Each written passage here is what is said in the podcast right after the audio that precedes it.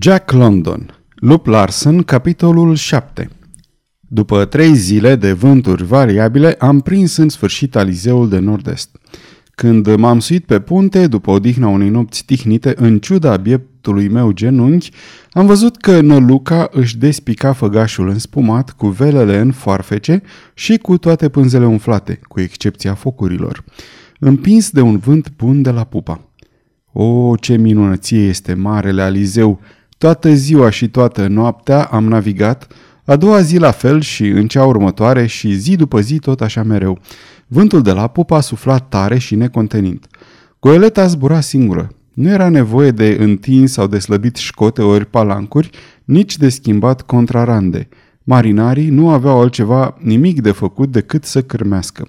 Seara, după asfințitul soarelui, se slăbeau scotele.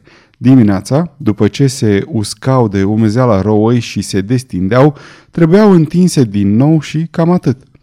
zece, doisprezece, unsprezece noduri, cu mici variații din când în când, aceasta era viteza cu care înaintam și vântul cel minunat suflă într-una dinspre nord-est, mânându-ne câte două sute cincizeci de mile în intervalul dintre două răsărituri de soare.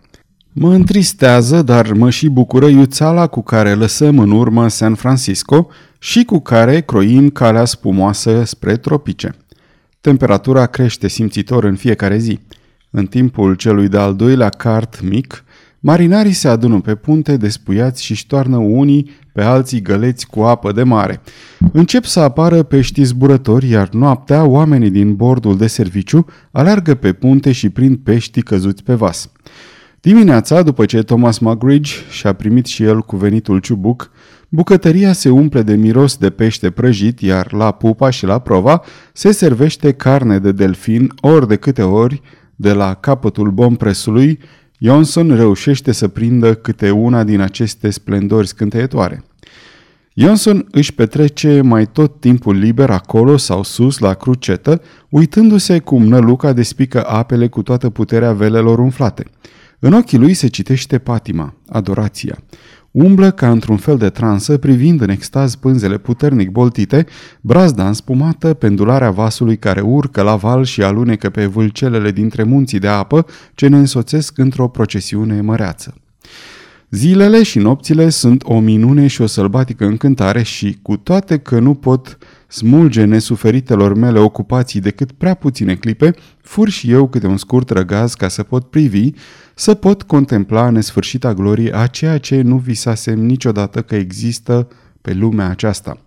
Deasupra, cerul este albastru neîntinat, la fel de albastru ca și marea, care, sub etravă, are culoarea și luciul satinului auriu. Jur împrejurul orizontului sunt norii palizi destrămați, mereu aceiași și care nu se mișcă deloc, asemenea unei monturi de argint pentru peruzeaua curată a cerului. Nu pot uita o noapte când, deși ar fi trebuit să dorm, am stat lungit în provă și am privit în jos la unduirea spectrală a spumei zvârlite de etrava nălucii. Se auzea ca șopotitul unui pârâiaș peste pietrele acoperite de mușchi într-o văiugă și murmurul lui m-a îmbiat și m-a dus departe, dincolo de mine însumi, până ce n-a mai fost Hump, musul, nici Van Weyden, omul care visase treizeci și cinci de ani printre hârțoage. Dar o voce din spatele meu, neîndoielnica voce a lui Lup Larsen, puternică prin încrederea în sine de neînvins a acelui om și mlădiată prin prețuirea versurilor ce le citea, mă trezi. O, noapte tropicală, când spuma e o năvală și un clocot de lumină, când nava are pleavă de stele cu etrava și când, de spaimă plină, balena parcă arde, când funiile scoarde și strălucesc de rouă, noi scriem lungi cărări pe mări și depărtări, spre sud, pe calea veche și totuși veșnic nouă. Ei, Hump, ce impresie îți face?" întrebă el după cuvenita pauză pe care o cereau cuvintele și decorul. I-am privit fața. Strălucea de lumină ca însăși marea și ochii scânteau în lumina stelelor.